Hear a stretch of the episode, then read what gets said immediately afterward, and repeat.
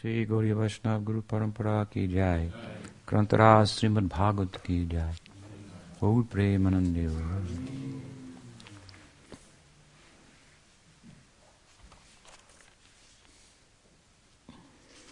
Reading from Srimad Bhagavatam, first canto, chapter 7, verse 12. Parikshito tarajar ser janma karma vilapanam samstam cha pandu putranam vakshe krishna kotodhayam. Here, Suta Goswami continues his explanation to the sages of Naimisharanya, having explained that Vyasadeva taught Sukadev, his son, and the Rishi, Srimad Bhagavatam. we heard that Vyasadeva himself became enlightened with regard to bhakti and Bhagwan by the grace of Narada, and this gave rise to Srimad Bhagavatam. And then we heard that Sukadev also became a devotee and proceeded from Brahman realization to interest in bhakti and Bhagwan. Hmm. And these are two, of course, of the, the principal speakers of the Bhagavatam. Vyasa is the legendary author of the text. He taught it to his son Sukadev. The point here is both of them, is shown in the text, became devotees before they spoke the text, wrote the text, in both cases for Vyas, before he heard the text. Um, in the case of Sukadev, and Sukadev, as we mentioned yesterday, will become, as we'll see, one of the principal speakers of the Bhagavatam as well. Mm-hmm. And now, uh, tonight, the Raj Parikshit is introduced, the king Parikshit, to whom Sukadev will speak the Srimad Bhagavatam. So Srimad Bhagavatam is a speaking within a speaking within a speaking hmm, about Bhagwan and Bhakti. And Bhagavan here principally means Krishna, Swayam Bhagavan. So Parikshito Charad Tarajar.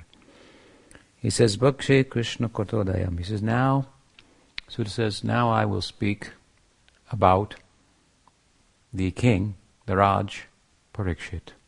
Hmm? Parikshito Tarajar Ser. This is quite a contrast we've gone from the Himalayas and the hermitage of Vyas on the banks of the Saraswati, in the groves of the Badri, the berries that grow there. Hmm? And from the forest where Sukadev was residing, hmm, from which he came to the ashram of Vyas and heard the Bhagavatam, this is Rishi's life, sage's life. Hmm? Kind of like we live here, out in the forest, and uh, you can't see any other lights anywhere else, anything else going on in the world, and so forth.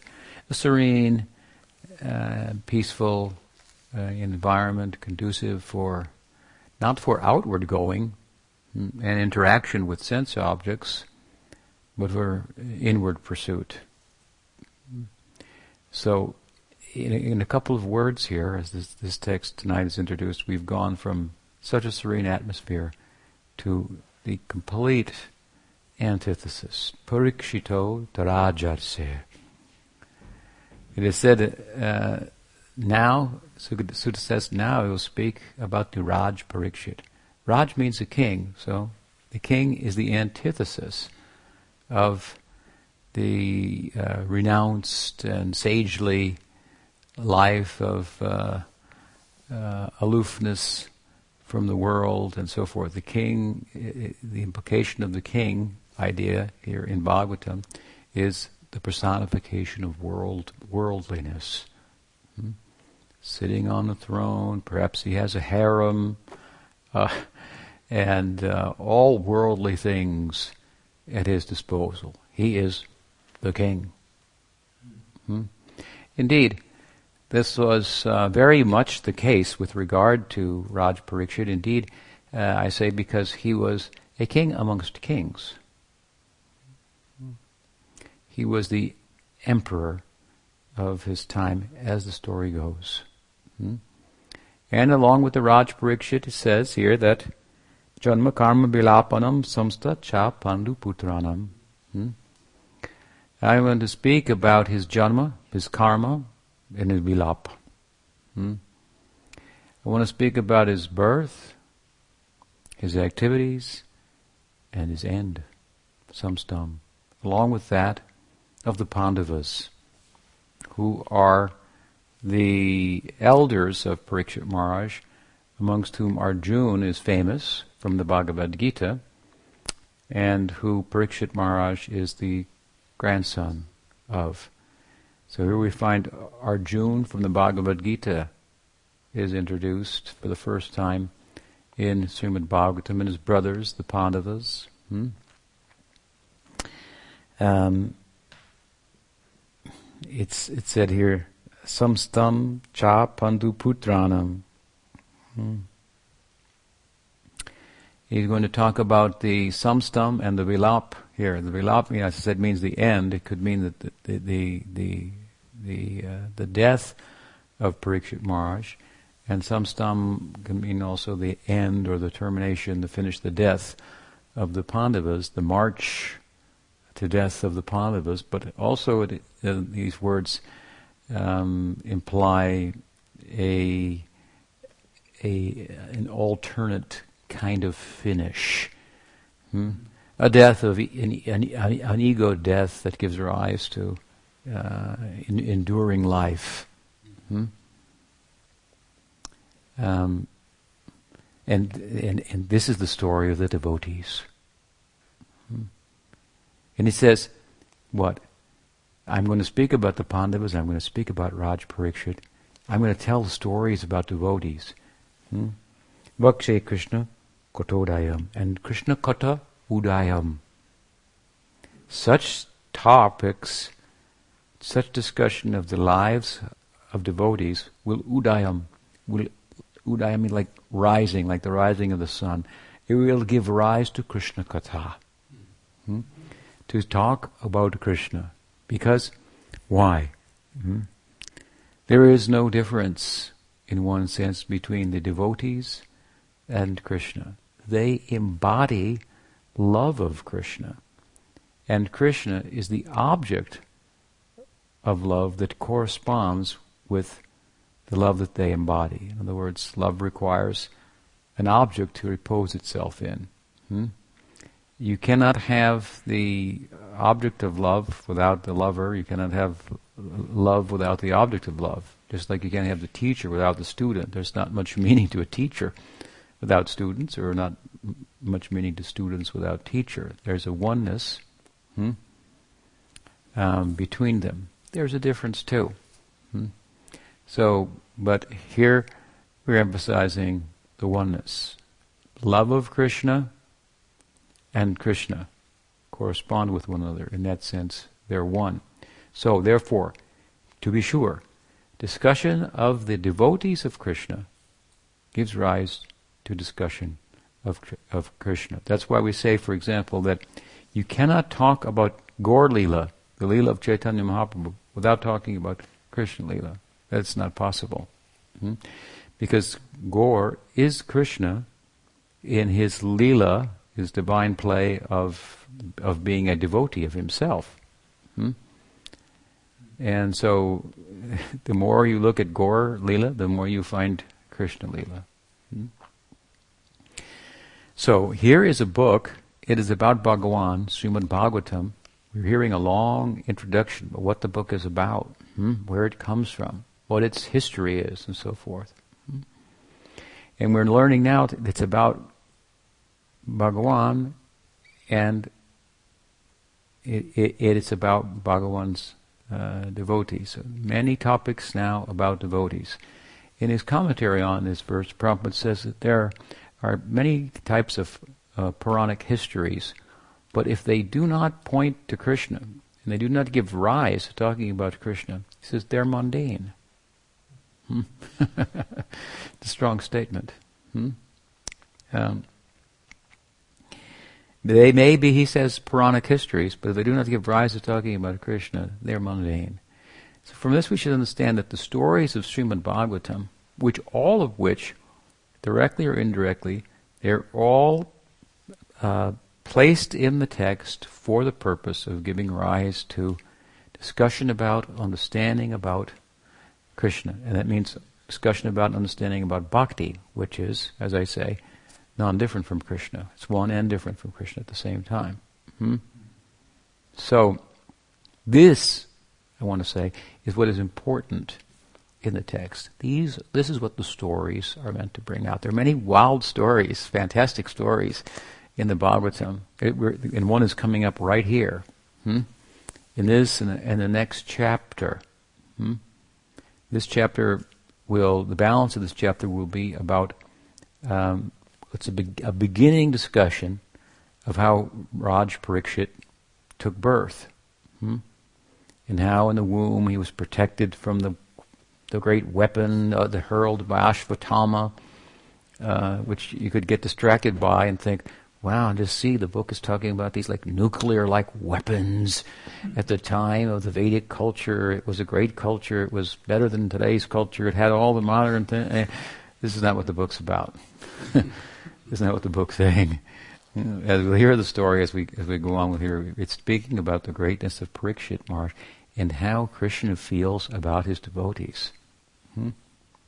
The text will speak in the balance of this chapter uh, just which starts to introduce that topic, give the history surrounding the birth of Parikshit Maharaj. It will, it will focus on topics that have already been discussed to some extent.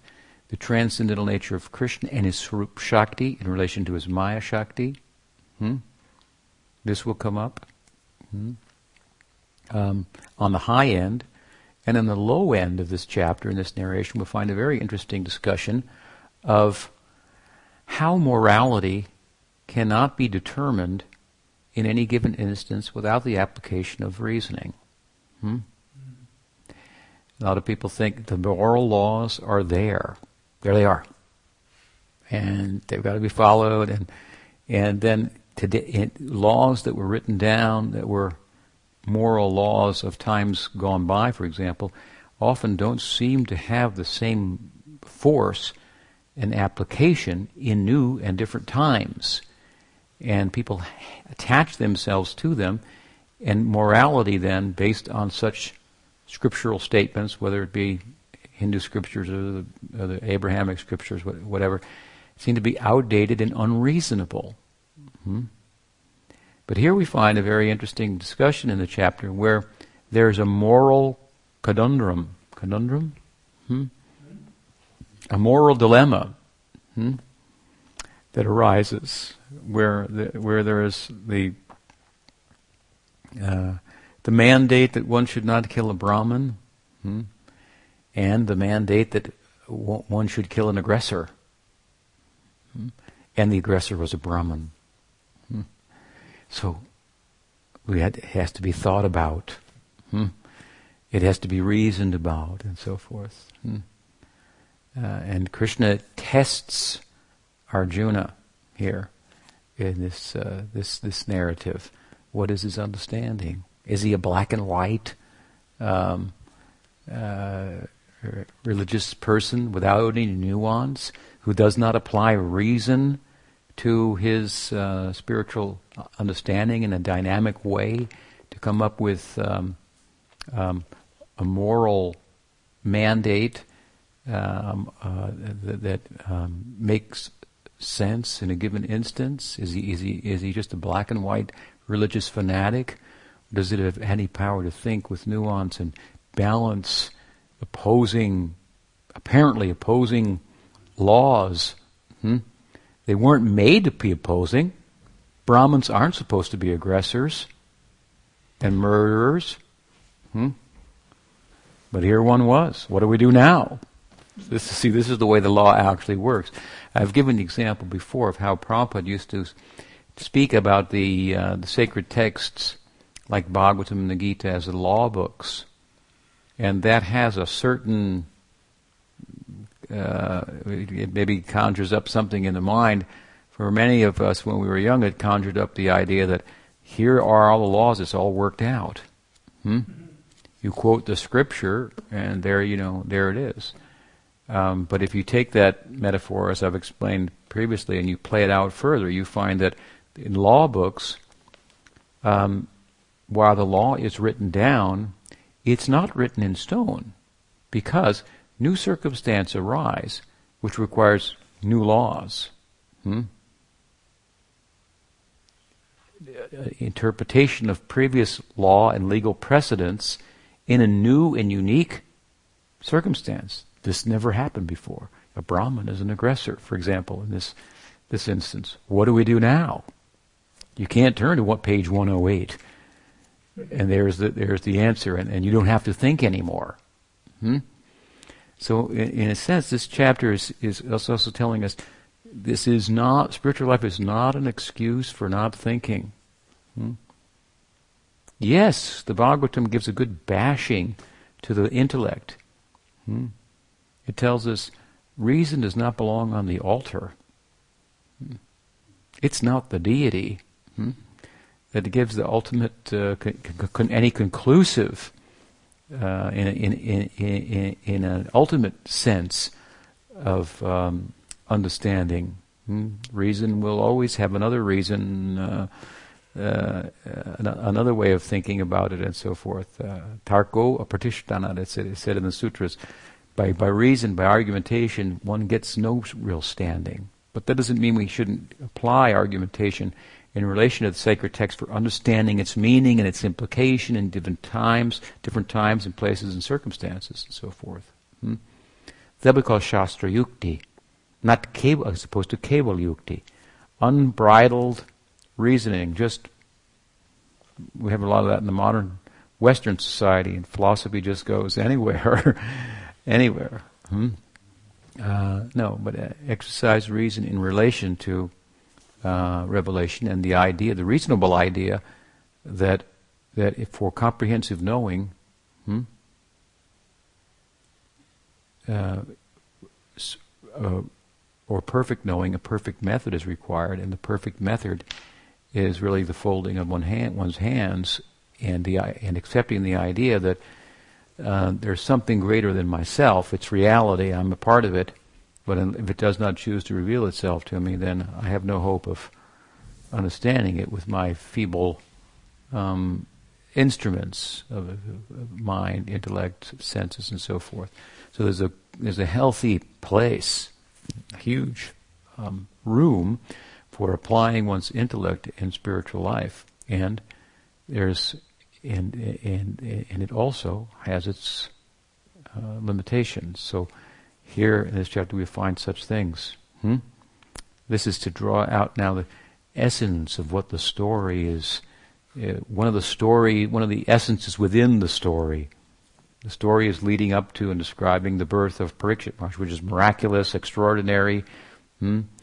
and so on and so forth. Um, but there are lessons, as I say, within that. And the lesson isn't that, you know, the Brahmastra weapon was like, uh, you know, equivalent to the nuclear weapons and just see the Vedic culture was more technologically evolved than modern society. We don't want to be more technologically evolved in the society. That could be that's part of the the, the problem. Hmm?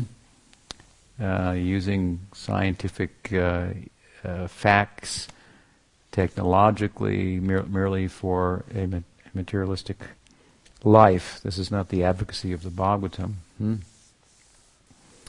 as I said before, the, not that the Indians have passed, the Hindus were were illiterate. Certainly, they were quite uh, thoughtful and insightful. They they invented or whatever, discovered or came up with the number zero, without which we couldn't do any math, have any physics or any science.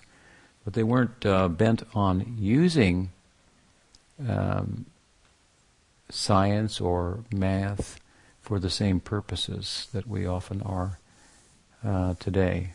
for further exploitation of the world, for material comfort, um, and so forth.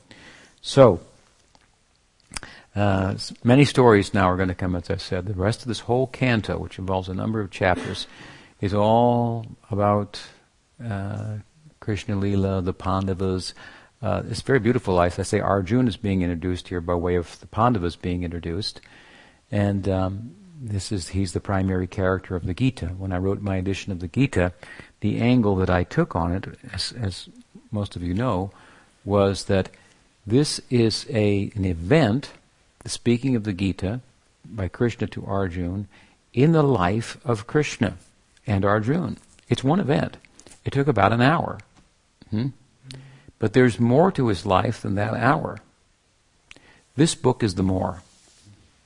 Srimad Bhagavatam is, in a sense, the sequel to the Bhagavad Gita. Hmm? And by studying the more, we get a context. What was happening in Krishna's life and Leela with Arjun at the time the Gita was spoken? We're taken really as the narrative now begins, really, of Krishna Leela. Hmm? You see, Vyas is not directly in Krishna Lila. Sukadeva is not directly in Krishna Lila. We're going to Parikshit Maharaj now. Hmm? And the Pandavas before him, hmm? his elders, Arjuna, they were in, they were direct participants in Krishna Lila. Hmm? So Suta Goswami wants wants to take us there, and and here, then, as I say in Bhagavatam, we find the whole, the, the life of Krishna. Hmm? We, so, it, it, where does it pick up here, this narrative? Well, it picks up where the Gita leaves off in one sense, but in terms of the narrative, we're right here now in the Battle of Kurukshetra. Is where the, the, the text begins the narrative. Hmm? And as we'll see, Ashwatthama kills the sons of Draupadi. Duryodhan, the opposition to Arjuna, is even even appalled by that, huh? Uh, and so on and so forth. So, uh, uh, by understanding the context, there was the Kurukshetra war. We get a little bit from the Bhagavad Gita. Uh, Ashwatthama is mentioned, Duryodhana is mentioned. Some of these people are going to be mentioned now. Hmm? Uh, devotees and, and opposition to the devotees and so forth. But the greater context of his whole, Krishna's whole Leela is played out. Hmm? And then we understand, well, hmm, what is he doing? If we understand that, we can get some, this is the angle I took in my Gita edition, we might get some insight into what he's saying in the Gita. There might be underlying themes there.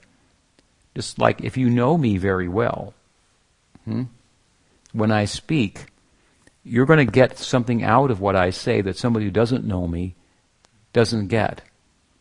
I might tell a joke that only persons who know me would really get in the context of explaining a particular point. Hmm? So, in my Gita edition, we try to locate Krishna. He's at Kurukshetra, and we brought up the question: Was he ever there before? Indeed, he was. Hmm? That Yugal Milan and this is the whole Rath Yatra, the meeting of Radha and Krishna in in uh, in Kurukshetra and so forth. Is so central to Chaitanya Mahaprabhu's Leela. Hmm? This is the, the, crescendo of, in one sense, of Krishna consciousness is is, is reached in the uh, Krishna admits.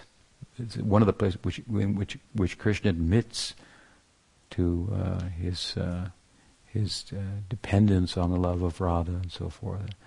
Hmm? So, much to be learned from about Krishna and, and what he means in Bhagavad Gita from study of Srimad Bhagavatam. Here's beautifully where we pick up in the, in the Bhagavatam with the narrative. Hmm? Literally, where the Gita leaves off, and philosophically, where the Gita uh, leaves off. He says, he leaves off Sarvadharman Prityaja Mamekam Sharanam Raja. So give up Dharma. And Bhagavatam begins, uh, what is it? Uh, Dharma Projita Kaitavotra Paramunir Matsaranam Satam. It's saying the same thing. Hmm? Hmm. It's saying this is not an ordinary religious book. This is a book about that is transcendently spotless. Hmm? It's about the Atma and how the Atma can satisfy the, the Paramatma or Bhagwan. Hmm? Uh, Yayatma hmm? by which that self, that Atma, can become fully satisfied himself. So, beautiful. Hmm? And beautiful in light of what's been discussed uh, earlier as well, the necessity for revealing the realization of Vyas and the realization of Sukadev, the principal speakers of the Bhagavatam, hmm, before going on with the text, that we might have some context. Hmm? They're devotees, as I say. Uh, Vyasa's trance was revealed and so forth. So that gave rise to the writing of the Bhagavatam. So we have a, a, a reference point, a hub, as I'd like to say, by which to understand all the different verses that might be interpreted in a different way. Hmm? No, they have to be understood in a devotional context because they arose out of the devotional experience in trance, the, the bhakti experience, the, the love experience, uh, if you will, of wise love and transcendence of Vyas. And as we've just heard, Sukadev also. Hmm? He came from Brahman realization, a realization, a position of knowledge, but not a position of transcendental love. Hmm? Only abstract love, in as much as knowledge um, is such that it plays itself out in the form of not acting in ignorance, which would be, from the Vedanta perspective, acting in terms of attachment to things. Hmm? So taking things is not very loving. Not taking things is uh, it's not not loving. Hmm? But is it loving in the full sense of the term? You understand? If I don't exploit, that's good. If I don't steal, that's good. But that doesn't mean I'm a lover. if I'm not a thief, I'm not a thief. It's very good. Hmm? Does that make you a lover? Well, I don't take things from people. I don't do bad things. Kind of, you know, in a very abstract, indirect sense. Hmm? So Bhagavatam wants to take it further. Hmm? This is what happened to Sukadev. This is what happened to Vyas, we just heard. And now Parikshit. Parikshit, as we'll hear, is the person from whom the king, the worldly person, the huge contrast now between what was Sukadev was just spoken of, and Vyas, these rishis living naked or almost naked in the forest and so forth, eating roots and fruits and so forth. To the king, you can imagine on a big golden platter what what what his um, Epicurean sensibilities were, and so forth. Um, hmm. So he is the one who Sukadev will speak the Bhagavatam to. Hmm. One of the, as we'll hear, one of the things that this means to us, of course, is that this worldliness and attachment to it that a king personifies is something that's easily overcome by bhakti. In other words, attachments to things which seem very difficult to give up will easily be given up hmm, by hearing the topics about Krishna, who, who, who stands then before us as a much more perfect object to attach ourselves to, hmm, to identify ourselves with, and the identity that arises out of such attachment to Krishna, hmm, attachment to satisfying Him. Hmm? Uh, because he's obviously the enjoyer. If you can't beat him, you join him. Hmm? I tried to be an enjoyer. Now, hearing about him, this, this, is this is where the enjoyment should go. This is where it belongs. Hmm? See the kind of devotees, prema madhurya, that surround him. Hmm? How wonderful they are. How full their life is through giving. Hmm? I must do that. And the smallness, then, and to have an identity there, the smallness of material life, and the taking, the attachment, the acquisition, and so forth, all becomes so petty. Hmm? in comparison. So, this is one of the messages. Mm-hmm. And of course, we'll learn that Parikshit Maharaj, while he does represent worldliness in one sense, he's also a great devotee. Hmm? So the listener of the Bhagavatam is also saintly. Therefore, uh, Parikshito Tarajarche. He's called a Raj Rishi. He's a Rishi too, of, of sorts. Hmm? Hmm? And it also tells us the power of Bhagavat, the power of bhakti is such that you may even surround yourself with uh, material assets and so forth, and not be affected by them. Hmm? Example sometimes is given of taking the fangs out of the serpent, then there's no need to kill the serpent. Hmm? Hmm. So, he was a great devotee. We'll hear about this now as we go on. Um, eh, his name, Parikshit, means inquirer. Hmm. So, uh, as we'll hear, he had an experience in the womb of Krishna, and as he when he took birth, he was inquiring about that. What was that? Hmm? And of course, he became ultimately the inquirer from uh, Sukadev when he learned that he had seven days to live. Hmm? He exhibited bhava, kshantir. Kshantir was one of the symptoms of bhava, forbearance, he sat down for seven days and seven nights, fasting from food and drink, to hear the Bhagavatam. In the face of cause for disturbance, this is kshanti. kshanti. In the face of cause for disturbance, he was undisturbed. Hmm? So we also learn he was a great devotee. So all the principal speakers of the Bhagavatam, as we'll see as we go on, and all the principal listeners, hmm, they are all devotees. the book's about bhakti and about Bhagawan. There's no um, getting around that. Hmm? So it's a great, uh, it's, a, it's, a, it's a beautiful story as we build up here. As I said, it, it culminates at the end of this canto, the first canto, with Sukadeva appearing on the scene. Hmm? And the second canto begins Sukadeva's narrative. So the book is trying to orient us towards um, all of this. And um, so, with the closing of the explanation of Vyasa's trance, the implications of that, the education of Sukadev, now Sukadev's student is introduced, from whom we have much to learn. As I said, um, he had seven days, the story goes, uh, to live, cursed to die in seven days. And uh, even though, although he could have, by his standing in devotion, counteracted the curse, he accepted it. Hmm?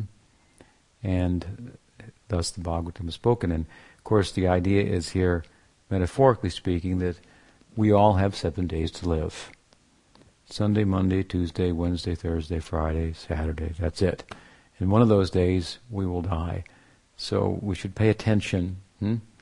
To what's important. I was speaking with Chaitanya Daya this evening, and she was telling me, she had told me previously that she had interest, she's training to be a nurse, in working in a hospice, uh, you know, for, for devotees mm, uh, who are uh, in, in the, in the uh, final stages of their life and passing from the world. And I had talked to her about how we wanted to um, establish a hospice, hospice in uh, at Sar- Saragrahi in time and how a lady has offered me some land for that. Um, but she said that she was did some work in a hospice and she found it to be very disconcerting.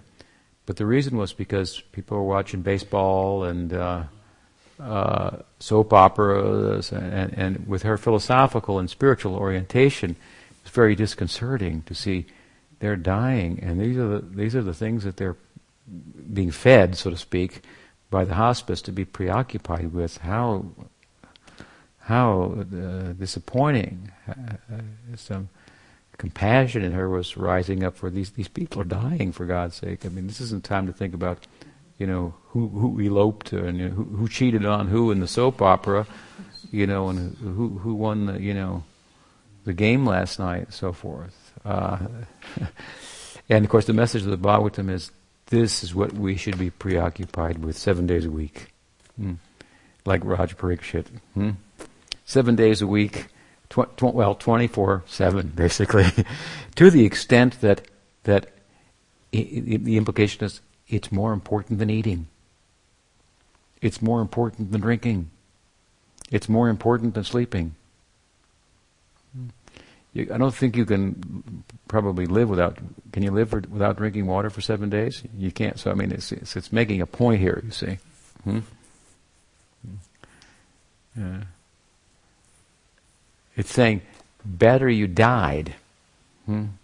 You'd be better off having never been born if you lived your life for eating, drinking, and sleeping at the cost of being preoccupied with what life is really about, and that is death.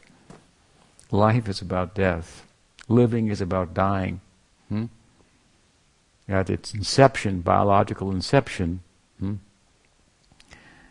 life has begun to die. This is the great, of course, uh, ongoing and forever uh, mystery, and Bhagavatam is all about solving that mystery. Hmm? Sukadev had solved the problem. That's the implication of his nakedness as he appears, as he will, on, on the scene. Hmm? He had no attachments. What's the problem then for dying? Hmm? We are troubled with the idea of death because there are things that we think we'll, we will lose, and we have an identity that's based on having those things, and so it's very disconcerting. I'm, I'm losing my identity. Hmm? Of course, that's a false identity. Uh, an illusory identity, a brain identity, if you will, if you want a, brain neuron identity. Uh, it's the reflection only of consciousness in mind that has correspondence, correlation with brain functions and so forth. It's not you. It's a bundle of experiences. But the I, the, the you, the me that's there, that's illusory. But that doesn't mean there isn't an I. Hmm? These were, I believe, the terms that um, William James used to refer me and I, to refer to me, the conventional ego. I am a Hindu. I am a Catholic. I'm a man. I'm a woman. I'm a American, or whatever it may be. Hmm? Uh, and I, that conventional ego, that, that's that's that's that's we have to dis- dismantle. But the I, that is another thing altogether. Hmm? Experiential existence itself. You say that experiential existence is, is, an illusion. We would rather say that ma- that matter is an illusion. Hmm? That, that's what, what Max Planck, a famous physicist, said when he accepted the, ma- the uh, Nobel Prize. Quite a few years back, but I don't think he changed his position. That was 1947. Hmm? This, this, was his message to the to the to the uh, audience who gave him the, the Nobel Prize. There is no matter, in the sense that what we experience as matter is only an illusion. Consciousness is everything. Hmm? People try to solve the problem how consciousness can influence matter. There's a what do they call it? A gap, a um, a some kind of gap. I forget causal gap or something like that. Uh, how can something, if something is different from matter in, in substance, influence matter? You know, there's another way to look at it. It's con- all consciousness. Uh, of course, we say there is there is there is is a matter, but we say it's dependent on the consciousness. Hmm. The matter is dependent on consciousness for it to matter. Hmm? Uh, something like that. So anyway, this is the approach the Bhagavatam takes, and uh, it's uh, it's not outdated. So from the Raj Parikshit, we have much to learn. From Sukadev, we have much to learn by their examples, the their character in, in, in the text, the metaphorical implications of how they're portrayed, and so on and so forth. Hmm. This is how we should read the book, draw from it essential message, and go to sleep at night uh, with, with this in mind. Wake up, dream about it, and wake up with it in, in, the morning at least. It's hard to pay attention enough hmm, that you're interested enough in the subject, like what's going to happen tomorrow? Hmm. or in the next discussion. Hmm? I remember when I first was introduced to Bhagavatam and we were giving classes, and that was my thing. what's going to happen tomorrow? you know, this is like the this is was the, the you know re- replacing the soap operas or you know the newspapers or what's what's happening next. You want to get up and make sure and check the check the paper. You know what's happening in the world. I was thinking, what's the next class going to be? Is it going to be a four-headed guy or a four-armed guy or, you know, or what? You know, wow, it's an incredible uh, uh, text, and what would be the implications of that, and so forth. So, goes to bed excited about it. Naturally, dreams about the implications, and wakes up chanting the japa and going to the Mangal Arti. We used to have Bhagavatam class every morning, thinking, "Wow, start my day with the news." You know, what what what's happening? So this is how this is the life of a sadhaka. Now we may you know have the sadhana may be slightly different in different circumstances, but this is the implication. Life of the sadhaka. This is how we can apply ourselves. We can't sit down for seven days and night and fast from food and drink without being disturbed or dying a, a biological death without water. Hmm? So this story is it, it, but how, how, so how we will apply this? This is how we apply this as a sadhaka. Hmm? Not artificially to become a, a parikshit in, in a sense, but become an inquirer, interested enough in the topic hmm? that the mind becomes preoccupied with that. Hmm? 24 7. Hmm? This is required hmm? for getting real experience of what the, this, uh, what is the subject of Srimad Bhagavatam, which is you. Hmm? What you are. You in your full potential. You in terms of what you can be, given that through Guru Parampara, Bhakti and the Bhagavad, and Bhagwan thereby has reached out to you. Hmm? Know me and know everything hmm? and be fully satisfied. This is what he's saying. Any question?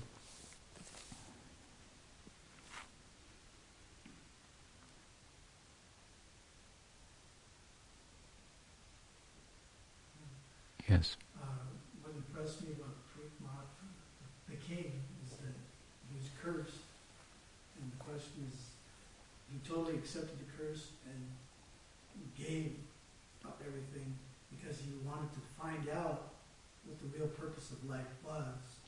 And most people in our situation think they know everything. our purposes are our purposes. The kings just walk away to find out that he had everything but he still didn't have the purpose of life. Right. He had everything. He was. That's the idea. He was a man who had everything, but he didn't have anything. Hmm? But he had the wherewithal to accept the curse as negative impetus from the world, hmm? to go the distance for comprehensive knowing, hmm? which is bhakti and loving. So he he took the he didn't think he didn't try to fight the curse. The implication is why, you can't fight. The, you're, you're, we're all cursed to die in seven days. this is, as I said earlier, in one of these seven days, we're all cursed. You can't fight it. Hmm? That's, that's not possible. So, surrender to that. Hmm? Make something out of that. You know, it's said, well, hmm? in the storm, you're either going to take shelter and wait it out or learn to dance in the rain. Hmm? So the, la- the latter is better. This is the idea of bhakti. Learn to dance in the rain. Take negative impetus. There's positive impetus for spiritual life by good sangha, and there's negative impetus. So put them together, and you have all the fuel you need hmm, to go the distance. Grantara Srimad Bhagavatam Ke Jai. Premanande.